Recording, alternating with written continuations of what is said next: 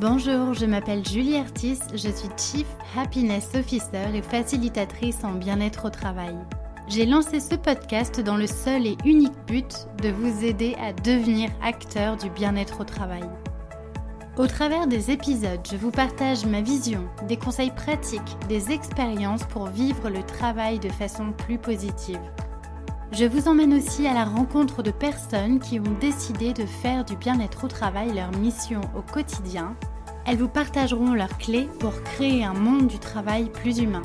Enfin, Génération CHO, c'est aussi un podcast qui vous permettra de découvrir le passionnant métier qu'est celui de Chief Happiness Officer, bien loin des clichés du bonheur au travail que l'on voit souvent dans les médias.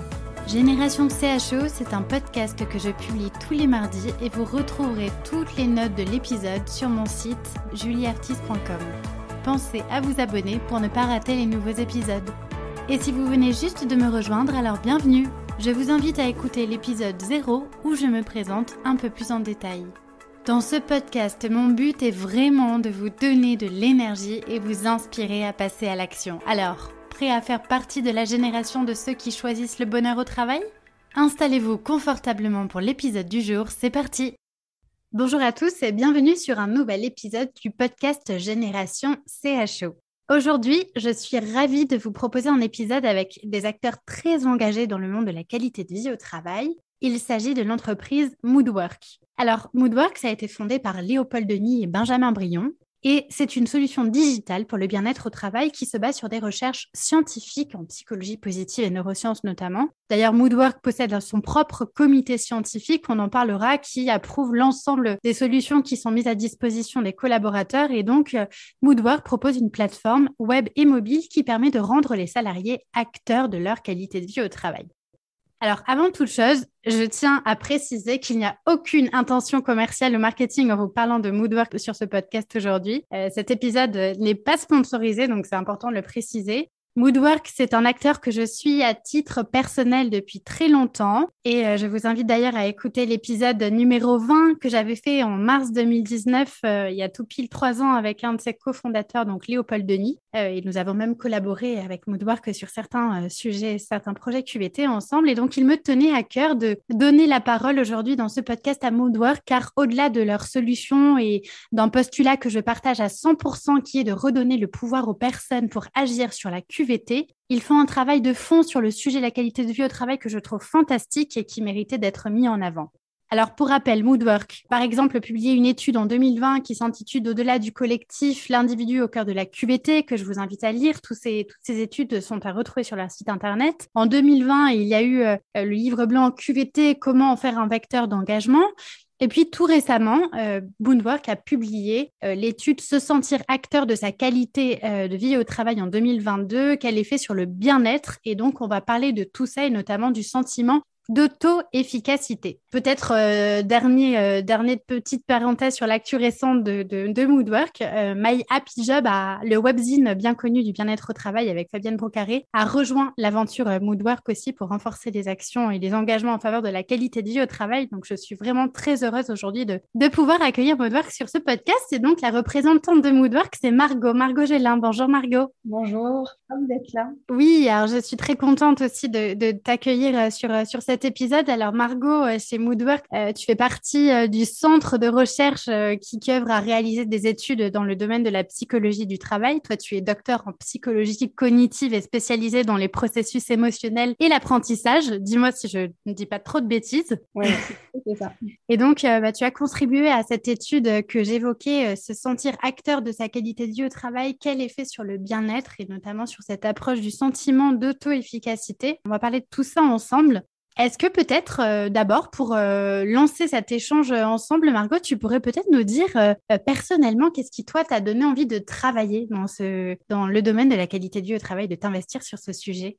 Alors, qu'est-ce qui m'a donné envie de travailler dans la qualité de vie au travail? Je pense que ça a été un petit peu une rencontre avec ce milieu-là. Donc, comme tu l'as dit, moi, je suis docteur en psychologie cognitive. Donc, j'ai fait ma thèse plutôt sur tout ce qui est processus d'apprentissage, puisque j'ai travaillé sur la mémoire. Donc, euh, rien à voir euh, a priori sur la qualité de vie au travail, mais par contre, tout à voir avec une euh, conviction intime que j'ai, qui est que en donnant des connaissances aux gens, en les aidant à mieux se connaître, à mieux se comprendre, à, comprendre comment est-ce qu'ils fonctionnent, comment est-ce qu'ils apprennent, comment marche leur cerveau, eh bien, on leur donne des clés pour agir et finalement agir dans toutes les sphères de leur vie. Et, euh, donc, euh, du coup, eh bien, quand euh, je suis rentrée sur le marché du travail, j'ai découvert Moodwork qui cherchait un ou une responsable du pôle recherche.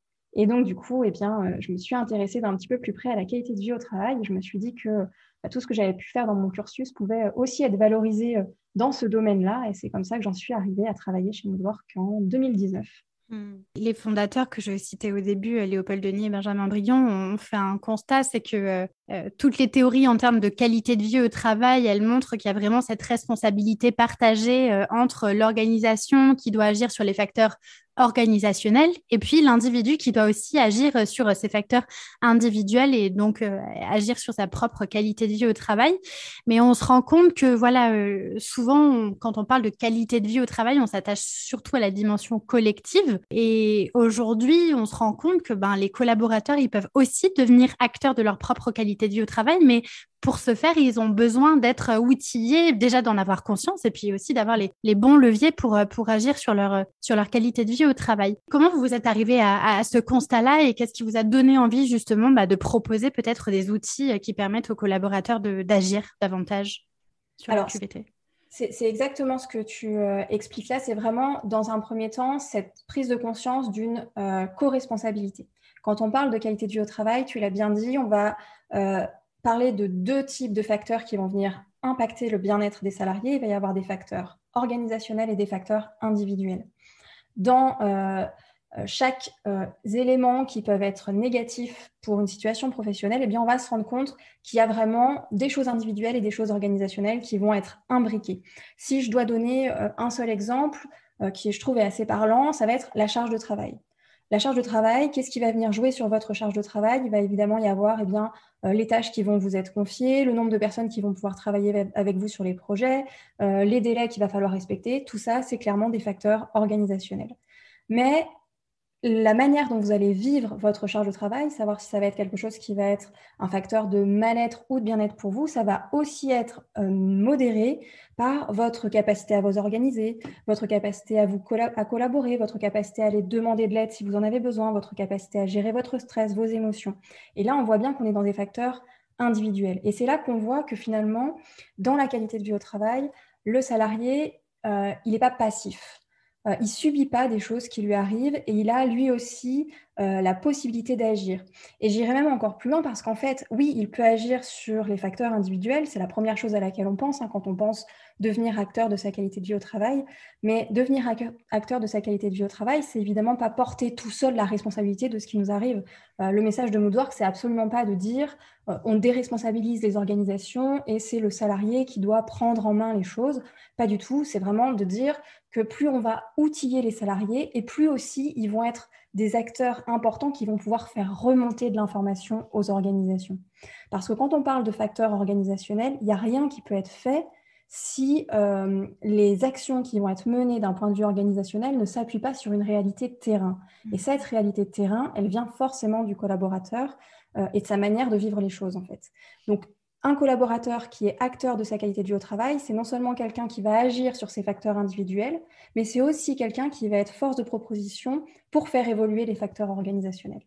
Hmm, c'est super intéressant. Et c'est que cette, cette notion de responsabilité partagée, elle est, euh, elle est souvent évoluée, et, euh, oubliée. Pardon. Il y, a, beaucoup de collaborateurs qui pensent que euh, c'est à l'entreprise de mettre en place toutes les choses pour que chacun puisse se sentir bien. Et, et parfois, le, voilà, l'entreprise au niveau organisationnel a tendance à penser que le salarié, il ne doit pas aussi rester passif. Donc, finalement, c'est redonner le pouvoir à tous les acteurs de l'organisation, quelle que soit la strate qu'il qui a dans, dans, dans l'organisation. Oui, oui, c'est exactement ça. Et, et alors moi, j'adorerais, dans un monde idéal, tu sais, on aurait une baguette magique et puis euh, on pourrait dire, ben voilà, ça c'est la recette magique de la qualité de vie au travail. Mm. Et on dirait aux organisations, bah, vous faites ça et si vous faites ça, tous vos salariés iront bien. Euh, malheureusement, on sait que ça n'existe pas et, en fait, c'est très bien que ça n'existe pas. Pourquoi ça n'existe pas? Tout simplement parce qu'on est tous différents et, euh, et qu'une même situation ne va pas du tout être vécue de la même manière par tous les collaborateurs. Et à partir du moment où on prend conscience de ça et où on l'accepte, on accepte le fait que chacun va vivre les choses différemment. Et eh bien, du coup, on se dit que c'est simplement en outillant les personnes pour que chacun puisse gérer aussi les situations à son niveau qu'on permettra à, tout le monde d'aller mieux et donc ben, aux collaborations de mieux se faire et finalement au, collectif de, gagner en, valeur et du coup à l'entreprise de gagner aussi en performance.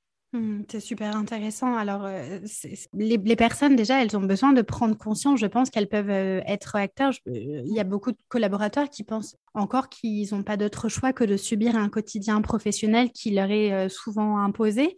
Euh, donc, il y a peut-être aussi une prise de conscience à faire dans ce sens en disant aux gens, bah, si, vous pouvez reprendre le pouvoir, vous pouvez ne pas rester passif face à ce que vous vivez. Et puis, ce que tu évoquais est intéressant sur la dimension euh, très subjective aussi, la qualité au travail. Ma façon de vivre mon travail ne sera pas du tout la même que la tienne. Et, et, et, du coup, ben, effectivement, c'est compliqué aujourd'hui de dire il y a une recette magique pour que tout le monde se sente bien. Alors, tu parlais de d'outiller les personnes. Aujourd'hui, vous accompagnez euh, un peu plus de 100 000 salariés dans plus de 60 entreprises. La plateforme, elle est, elle est en pleine croissance. Je crois que vous, vous travaillez avec des PME comme des grandes entreprises euh, dans, dans différents secteurs. Qui, en, interne dans l'entreprise, qui sait qui fait appel à vous? Est-ce qu'il y a des besoins particuliers des organisations euh, que vous avez identifiés et qui du coup vous sollicitent? Et, du coup, qu'est-ce que vous proposez en, en retour? Est-ce que tu peux nous parler un petit peu de la plateforme? Alors, euh, quand tu parles des, des besoins, enfin, de, chez nos clients, qui est-ce oui.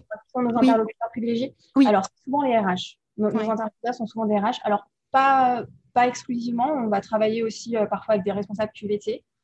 Euh, mais en général, euh, c'est voilà, très souvent, euh, ça tourne dans, dans, le milieu des, RH et nos interlocuteurs privilégiés.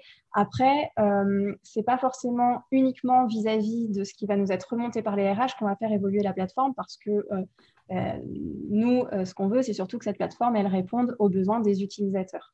Et donc, du coup, on a tout un travail du quotidien qui va de réussir à faire concorder les besoins clients, donc euh, le besoin des, des, RH et euh, le besoin de nos utilisateurs qui sont ben, des, salariés, des collaborateurs.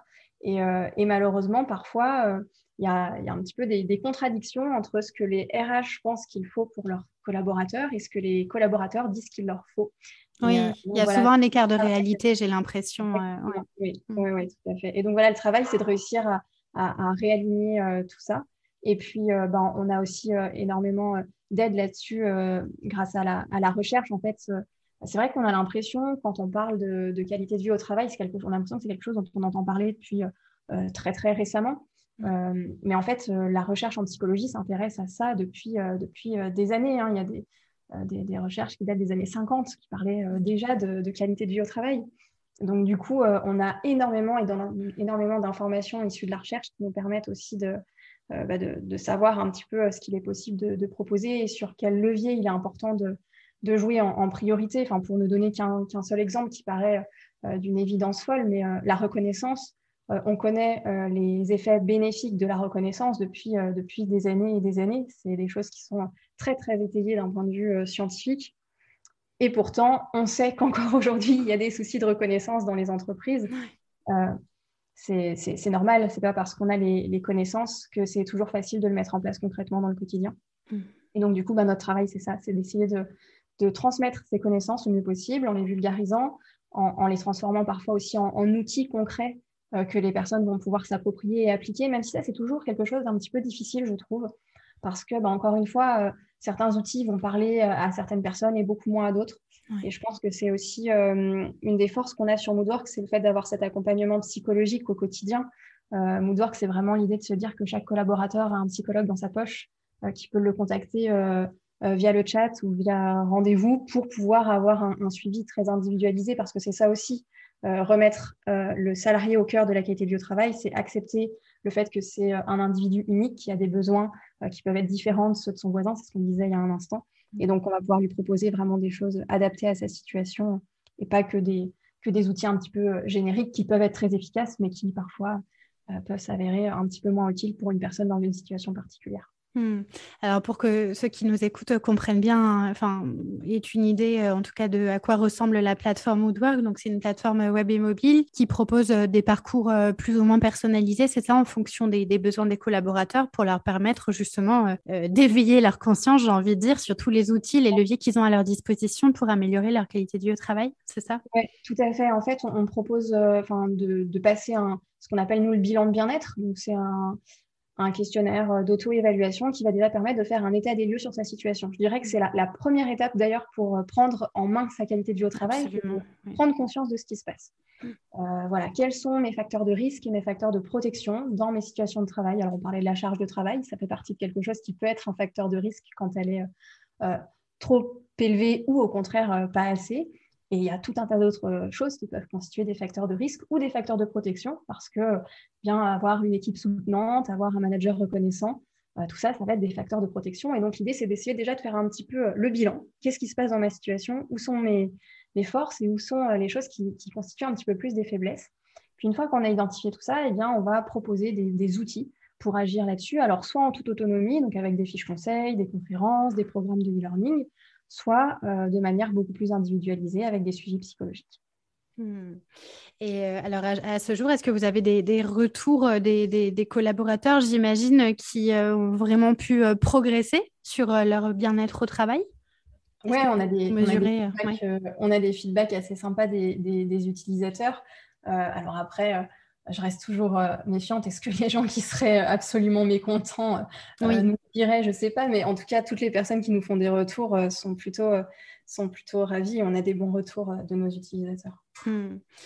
Alors, rentrons un peu plus dans le vif du sujet. Je voulais qu'on évoque euh, du coup l'étude que vous avez récemment publiée, euh, sentir acteur de sa qualité de vie au travail, quel effet sur le bien-être. Ou euh, du coup, c'est une étude qui a été réalisée par Clément Poirier, qui est aussi au comité scientifique chez Moonwork avec toi et également le, en partenariat avec le cabinet Psycho. Est-ce que tu peux nous parler un petit peu de cette étude et notamment de cette notion euh, d'auto-efficacité qui me paraît euh, particulièrement intéressante et qui finalement euh, met le curseur sur on est tous plus ou moins capables finalement d'agir de, d'agir sur sa qualité de vie au travail? Oui. Alors en fait, cette étude, finalement, c'est le tome 2. Tu, évoquais aussi du premier livre qu'on a sorti qui était l'individu au cœur de la QVT. Mm. C'était le, tome 1 qui parlait déjà de ce sentiment d'auto-efficacité, mais on avait euh, euh, décidé d'étudier le sentiment d'auto-efficacité de, manière un peu générale. Alors, avant de rentrer dans le détail, euh, je vais peut-être définir ce que c'est que ce fameux sentiment d'auto-efficacité. on en entend aussi parler sous la, terminologie de sentiment d'efficacité personnelle.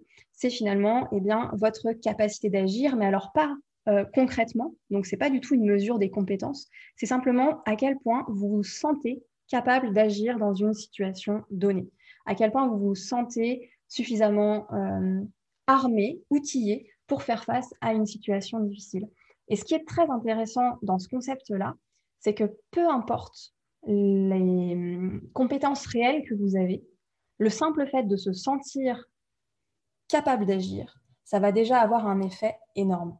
Mmh. Euh, pour euh, donner un, exemple là-dessus, euh, je peux très bien me dire, euh, j'ai jamais sauté en parachute, mais si j'ai un bon instructeur et si j'ai confiance dans le parachute qu'on va, qu'on va me donner, je me sens capable de sauter. Et pour autant, je ne l'ai jamais fait, je n'ai pas forcément les compétences. Mmh. Donc c'est vraiment ça le sentiment d'auto-efficacité, c'est de se dire, face à une difficulté, est-ce que je me sens capable de le faire?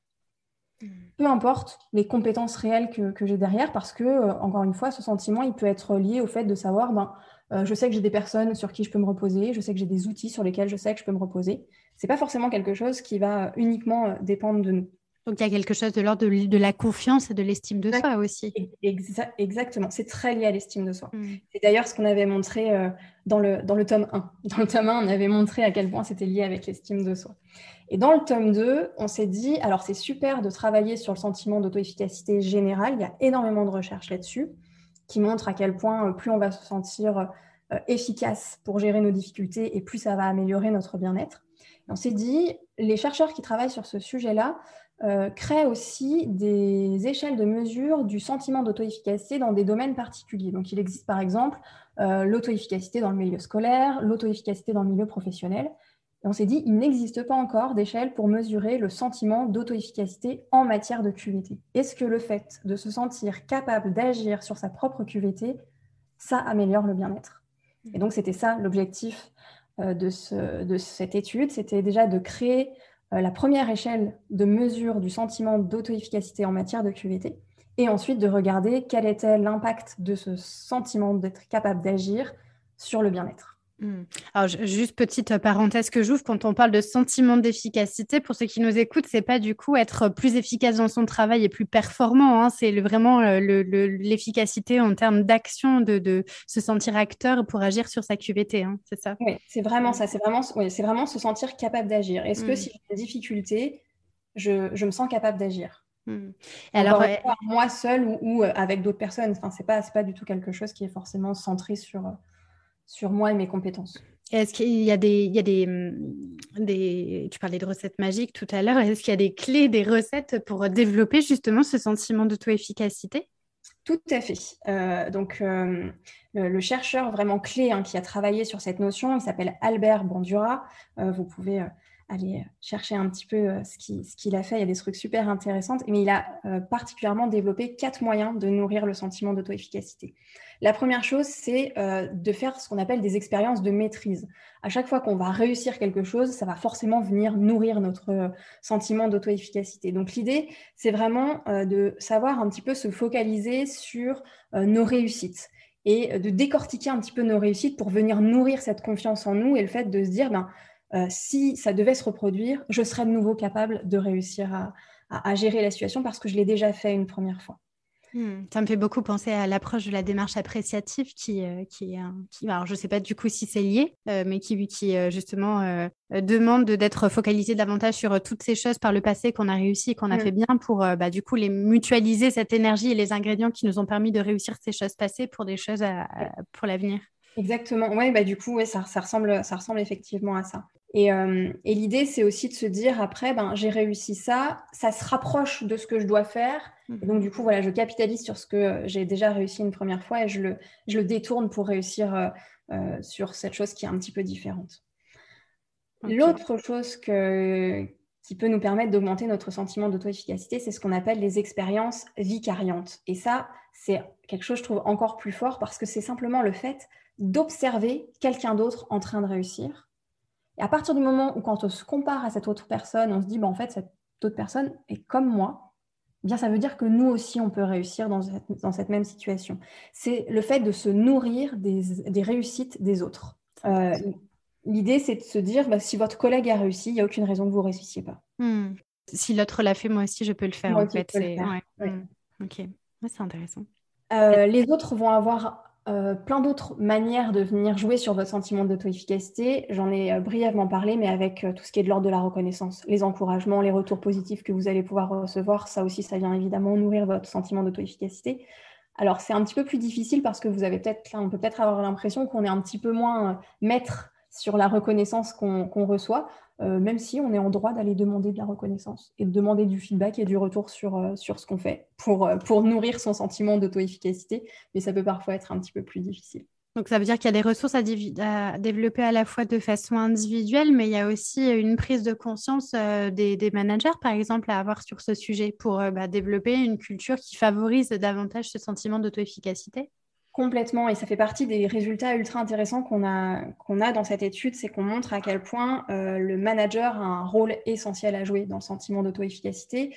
On a notamment montré euh, que plus euh, les managers vont utiliser des méthodologies de ce qu'on appelle le, management transformationnel, et plus ça va avoir un impact positif sur le sentiment d'auto-efficacité. Et le manager transformationnel, c'est effectivement un manager qui va être énormément dans le feedback et dans la reconnaissance.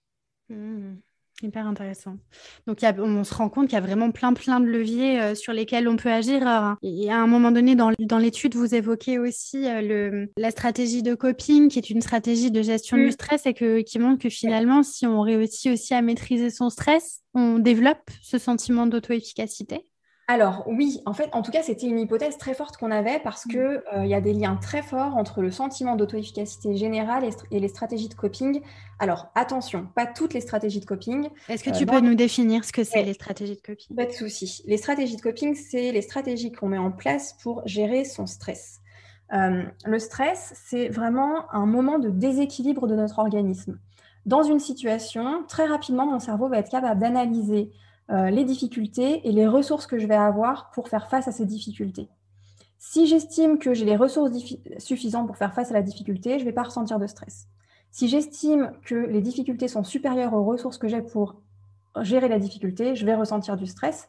Et donc, du coup, euh, je vais mettre en place des stratégies qui vont avoir pour objectif soit de venir augmenter mes ressources, soit qui vont avoir pour objectif de diminuer la difficulté. Le but, c'est de rétablir un petit peu ma balance et donc euh, de ressentir moins de stress. Hmm. Et donc, finalement, on va avoir différentes stratégies de coping, différentes stratégies de régulation du stress pour venir rééquilibrer notre balance.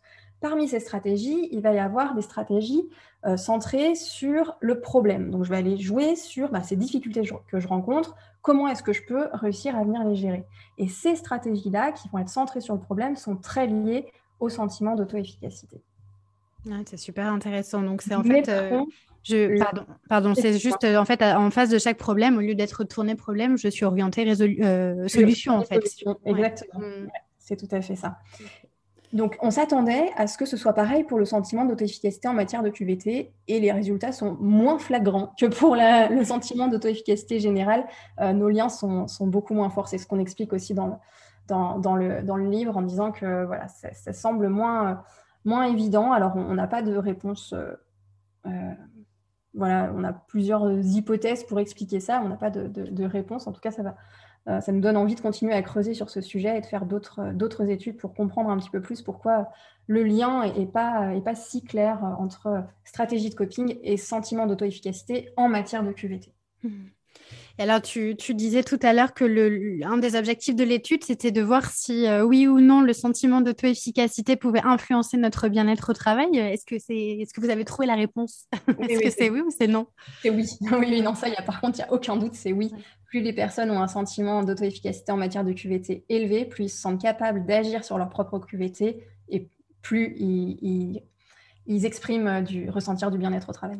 Mais alors, est-ce que les collaborateurs ont conscience du rôle qu'ils ont eux-mêmes dans, cette faculté, cette capacité à agir et à améliorer leur qualité de vie au travail? Eh bien, c'est toute la question. Je n'en suis pas si sûre. Je n'en suis pas si sûre.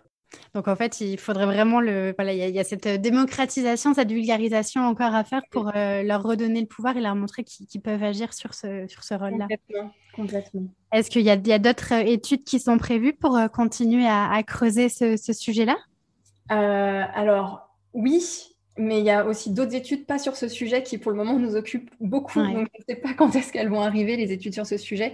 Mais, euh, mais oui, oui, eh ben, on aimerait euh, plutôt aller pour la suite dans une recherche, ce qu'on appelle une recherche action. C'est-à-dire que là, on est très théorique dans cette étude-là.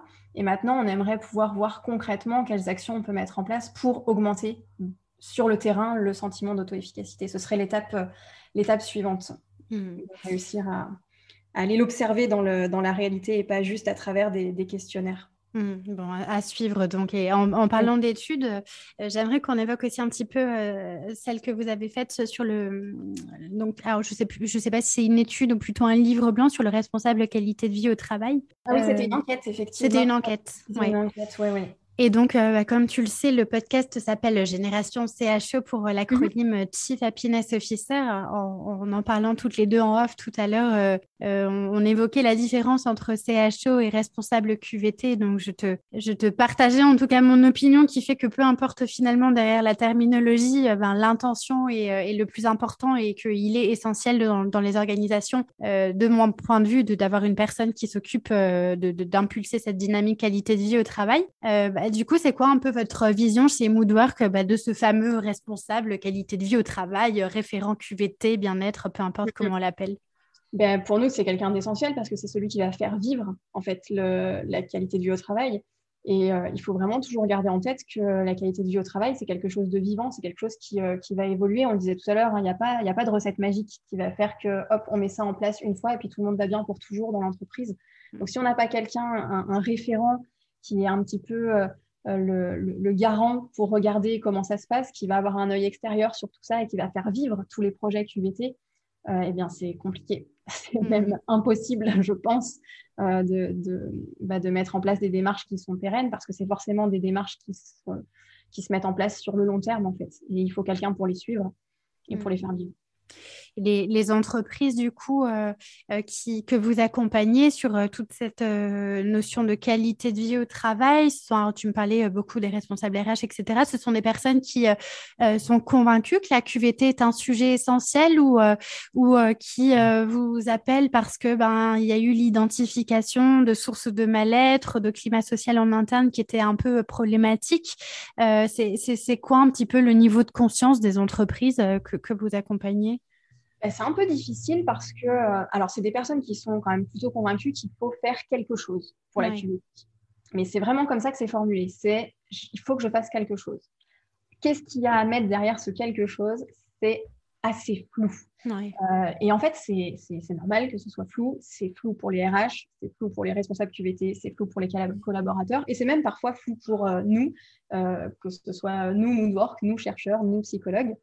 Euh, et, d'ailleurs, c'est quelque chose qu'on est en train de d'étudier là, quand je te disais que qu'on a d'autres projets qui nous occupent bien d'un point de vue euh, recherche, c'est qu'on s'est rendu compte qu'il y a énormément de termes qui, euh, qui fleurissent un peu de tous les côtés. Alors, on parle de qualité de vie au travail, on parle de bien-être, on parle de santé mentale, et, mmh. on ne sait pas exactement ce qu'il faut mettre là derrière. Alors, on, sait on sent que c'est important, et de plus en plus, et, et, la crise a mis un énorme coup d'accélérateur là-dessus, et, euh, et, on voit que c'est quelque chose où on se dit, euh, on peut pas, on peut pas ne rien faire, on peut plus fermer les yeux là-dessus.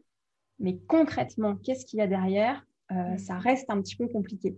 Et donc du coup, nous avec Moodwork, on arrive avec une vision de ce qui, de choses qui nous semblent importantes à faire, mais c'est loin d'être les, seules choses à faire. Hein. Déjà par rapport à ce qu'on disait tout à l'heure, il y a ce côté organisationnel et ce côté individuel c'est génial d'outiller l'individu, mais si après il n'évolue pas dans un milieu eh euh, qui permet de mettre en pratique ce qu'il apprend, bah, c'est compliqué.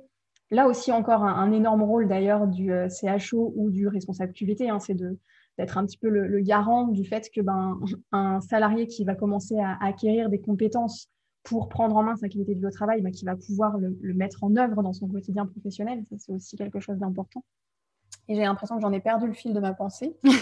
Euh, mais voilà, mais tout ça pour dire que effectivement nos, nos interlocuteurs sont euh, parfois un petit peu démunis sur euh, concrètement qu'est-ce qu'il faut faire.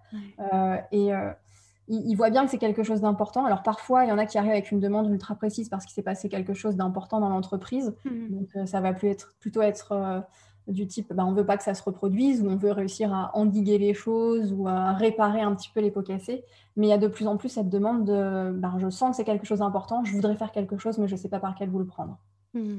Oui, c'est vrai, comme tu le dis, on se perd un peu parfois dans tous les termes qui sont utilisés, bah, à commencer par le, CHE ou le responsable mmh. QVT. Et, c'est vrai que parfois, on, on, parle même de bonheur au travail. Enfin, euh, c'est vrai qu'aujourd'hui, le, sujet de la santé mentale est aussi un, sujet, un enjeu de taille en 2022. Je sais que nous, on est, on est, dans, le, on est dans ce domaine-là et donc le, jargon pour nous nous paraît plus ou moins évident. Je sais que parfois, quand je parle, quand je parle de mon métier, que je dis que je suis dans la qualité de vie au travail à des gens qui sont loin, loin de ces sujets, ils ne comprennent même pas le terme en fait. c'est marrant des fois, mais ils me regardent en me disant mais la qualité de vie au travail, qu'est-ce que c'est? Qu'est-ce que ça veut dire? Est-ce que c'est possible de travailler là-dedans? Enfin, c'est ouais, il y a encore pas mal de de, vulgarisation à faire sur ce sujet. Ouais, ouais c'est vrai. Et puis, euh, comme, comme tu l'as justement évoqué euh, tout à l'heure, je pense que ceux, enfin, en tout cas, ceux qui nous écoutent et qui ont envie de commencer à agir et qui ne savent pas trop par quel euh, bout commencer, c'est ce que tu disais tout à l'heure, c'est de commencer par faire un état des lieux et de prendre conscience de ce qui va bien et de se demander comment on peut l'améliorer et de ce qui va un peu moins bien, comment on peut faire pour le, pour le transformer en quelque chose de plus, de plus positif. Je pense que c'est les, les, premiers pas. Et puis de recueillir aussi les besoins des collaborateurs. Enfin, ça, c'est quelque chose qui, qui est qui est essentiel. Euh, bah, d'ailleurs, en termes de qualité de vie au travail, euh, ça ressemble à quoi la, qualité de vie au travail chez Moodwork? Est-ce que vous avez un responsable QVT chez Moodwork? On n'a pas de responsable QVT. on a une petite entreprise encore, même si c'est une très mauvaise réponse euh, que je suis en train de donner. Ça n'a rien à voir. On peut être une petite entreprise avec un responsable QVT. Non, on n'a pas de responsable QVT chez Moodwork. On a une armée de psychologues, hein, par contre, mm. qui sont euh, disponibles évidemment pour nos utilisateurs, mais aussi pour nous en interne. Mm. Euh, donc, ça, c'est déjà, déjà top. On a un super CSE qui, euh, qui fait un, super boulot parce qu'on a la chance du coup d'avoir un CSE qui est bien au courant de ce que c'est que la qualité vie au travail et, à quoi ça sert et comment ça fonctionne. Et puis, puis après, sinon, c'est on, est vachement sur la, communication. On a la chance d'être des équipes qui sont euh, très soudées et qui euh, sont très à l'écoute les unes des autres. Donc, euh, ça aide beaucoup. Ça aide hmm. beaucoup pour la qualité au travail. Oui, du coup, le, CSE, d'ailleurs, parfois est, bloquant dans les organisations hmm. pour, les personnes qui veulent sensibiliser, enfin, en tout cas, lancer la dynamique sur ce sujet. Donc, avoir, avoir un CSE qui est plutôt garant aussi de porter la dynamique QVT, c'est important dans, les, dans les organisations. Est-ce que euh, tu aurais des conseils peut-être pour euh, euh, ceux qui nous écoutent et qui auraient envie bah, de s'engager davantage justement sur ce sujet de, la QVT, qui souhaiteraient mettre en place des actions, même si on a déjà évoqué pas mal de choses Oui, on a évoqué certaines petites choses, mais donc du coup, j'aurais un conseil assez général par rapport à tout ce qu'on a, tout ce qu'on a dit. On, se rend bien compte qu'un des freins de la qualité du haut travail, c'est le fait que c'est un sujet qui est encore trop méconnu. et, donc, je pense que la première action à faire, c'est d'en parler autour de soi, beaucoup. C'est important d'en parler, c'est important de se renseigner euh, et de, se renseigner de, différentes manières, que ce soit en écoutant des, podcasts, en lisant des bouquins, des études sur le sujet. Il y a de plus en plus d'articles euh, euh, et, plus on arrivera à, diffuser la connaissance autour de tout ça, et plus on, donnera des outils aux gens. Je le, disais en introduction de, de, ce podcast et en introduction de mon parcours, moi je suis vraiment issu du, milieu de la psychologie cognitive et de l'apprentissage. Et, si j'ai vraiment une vraie conviction, c'est que plus les gens euh, connaissent des choses et, plus ils sont forts pour, euh, pour agir. Hmm. Il y a beaucoup de sensibilisation aussi à faire auprès des, dirigeants, hein, parce qu'il y a beaucoup de salariés qui veulent, euh, qui veulent œuvrer sur ce sujet-là et des dirigeants qui freinent des cas de fer parce que peut-être l'idée que la QVT, ça peut coûter cher, alors que pas forcément. Non, ouais, pas forcément. Et puis, et la peur parfois d'ouvrir un peu la, boîte de Pandore. Oui, absolument. Euh, on peut avoir peur, euh, enfin parfois on se dit, il y a certains sujets, tant qu'on n'en parle pas, c'est comme s'ils n'existaient pas. Oui. Et malheureusement, euh, ben, on se rend trop souvent compte que ce n'est pas, pas, le cas parce que bah, ces sujets-là, quand on n'en parle pas, eh bien, ils prennent une ampleur de plus en plus dangereuse et ça peut arriver à des situations catastrophiques avec des personnes qui gardent les choses pour elles jusqu'à ne plus en pouvoir et craquer. Et je pense qu'il faut vraiment passer le message qu'il est, euh, il est jamais trop tard pour euh, essayer de faire des choses. Alors, ça ne veut pas dire que c'est facile. Et effectivement, hein, de temps en temps, euh, ça, ça, remue un petit peu des choses pas terribles. Mais il est essentiel de remuer ces choses pour repartir sur de bonnes bases plutôt que de se dire, ben, si on ne le regarde pas, alors ça va disparaître parce que malheureusement, ça ne disparaît pas tout seul. Oui, c'est clair. Non, tu fais bien de, le préciser, c'est hyper important. C'est, on a le sentiment effectivement d'ouvrir la boîte de Pandore et de finalement, c'est, c'est, de se dire que c'est une force de regarder ses propres vulnérabilités et ses propres faiblesses et que ça nous permet de rebondir euh, plus positivement pour, euh, pour l'avenir. Est-ce que vous avez observé d'ailleurs une évolution euh, avant et après la crise sur les attentes des collaborateurs en termes de qualité de vie au travail? Alors nous, pas directement, même si euh, on l'a un petit peu euh, observé par, euh, par ricochet, si, je puis dire, parce qu'on a clairement vu hein, pendant la crise une augmentation de l'utilisation de notre outil. Parce qu'il n'y a pas, évidemment, il y a une, quand une entreprise met à disposition un, outil comme le nôtre pour ses collaborateurs, il n'y a pas d'obligation de la part des collaborateurs à l'utiliser. C'est quelque chose qui est mis à leur disposition, mais ils font, ils font comme ils veulent. Et, on a vraiment observé pendant la crise une augmentation euh, de l'utilisation de la plateforme. Il y avait beaucoup plus de contenu qui était consulté, on avait énormément de monde qui venait à nos conférences en ligne, le nombre de rendez-vous avec les psychologues avait augmenté. Et euh, pour certaines choses, on, est resté sur ces chiffres très hauts euh, de, la crise. Alors, non pas que la crise soit terminée, mais on, commence à sentir que ça s'essouffle un petit peu. Mm. Euh, et, malgré tout, les personnes qui euh, nous ont rejoints pendant la, crise continuent d'utiliser l'application. Donc, à ce niveau-là, on se rend compte qu'il y a eu un petit peu une évolution. Et je pense que la crise a permis aussi de dédramatiser tout ce qui tournait autour de la psychologie il y a énormément d'idées reçues autour de la psychologie. Si je vais voir un psychologue, c'est que j'ai un problème, c'est que je suis fou, ce genre de choses. Et, je pense que le fait d'en parler beaucoup plus ouvertement euh, euh, grâce à la crise, il faut bien lui trouver quelques, avantages. Euh, ça a permis aux gens de dédramatiser le, le fait d'avoir recours à la psychologie pour aller mieux dans leur vie, que ce soit leur vie perso ou leur vie pro d'ailleurs. Mmh. Oui, c'est savoir accepter de demander de l'aide finalement. Et mmh. c'est hyper important. Et, et, peut-être d'ailleurs en, interne que les, les personnes apprennent aussi à être à l'écoute des uns et des autres pour mmh. aussi capter les signaux faibles de ceux qui n'oseraient pas parler et qui n'oseraient pas dire qu'ils vont pas bien alors qu'ils ont besoin justement d'avoir du soutien. Complètement. Margot, quel serait euh, ton rêve pour un monde du travail euh, plus, plus positif, plus humain? Alors, tu as, tu as un petit peu donné des éléments de réponse tout à l'heure. Ouais, je, je, pense que mon, mon, rêve, ce serait euh, des, des, personnes qui arrivent à se, à se, comprendre les unes les autres et à communiquer de manière très fluide. Je pense que c'est un, vrai, un vrai point bloquant, la communication au travail. Alors, non pas que les gens y mettent de la bonne volonté, pas du tout. C'est juste que parfois, on ne se comprend pas et on s'en rend même pas compte. Et euh, quand on regarde les choses avec un regard extérieur, ça semble parfois évident qu'on a deux personnes qui ne se comprennent pas. Et, et, je pense que si, ouais, si j'avais une baguette magique, je ferais en sorte que tout le monde se comprenne. Je pense que ça a évolué beaucoup de choses. Ouais, la, communication non violente peut beaucoup aider sur ce sujet d'ailleurs. Complètement. Et il me semble que vous avez, vous avez fait un webinaire il y, a quelques, il y a quelques mois sur ce sujet qui était assez intéressant.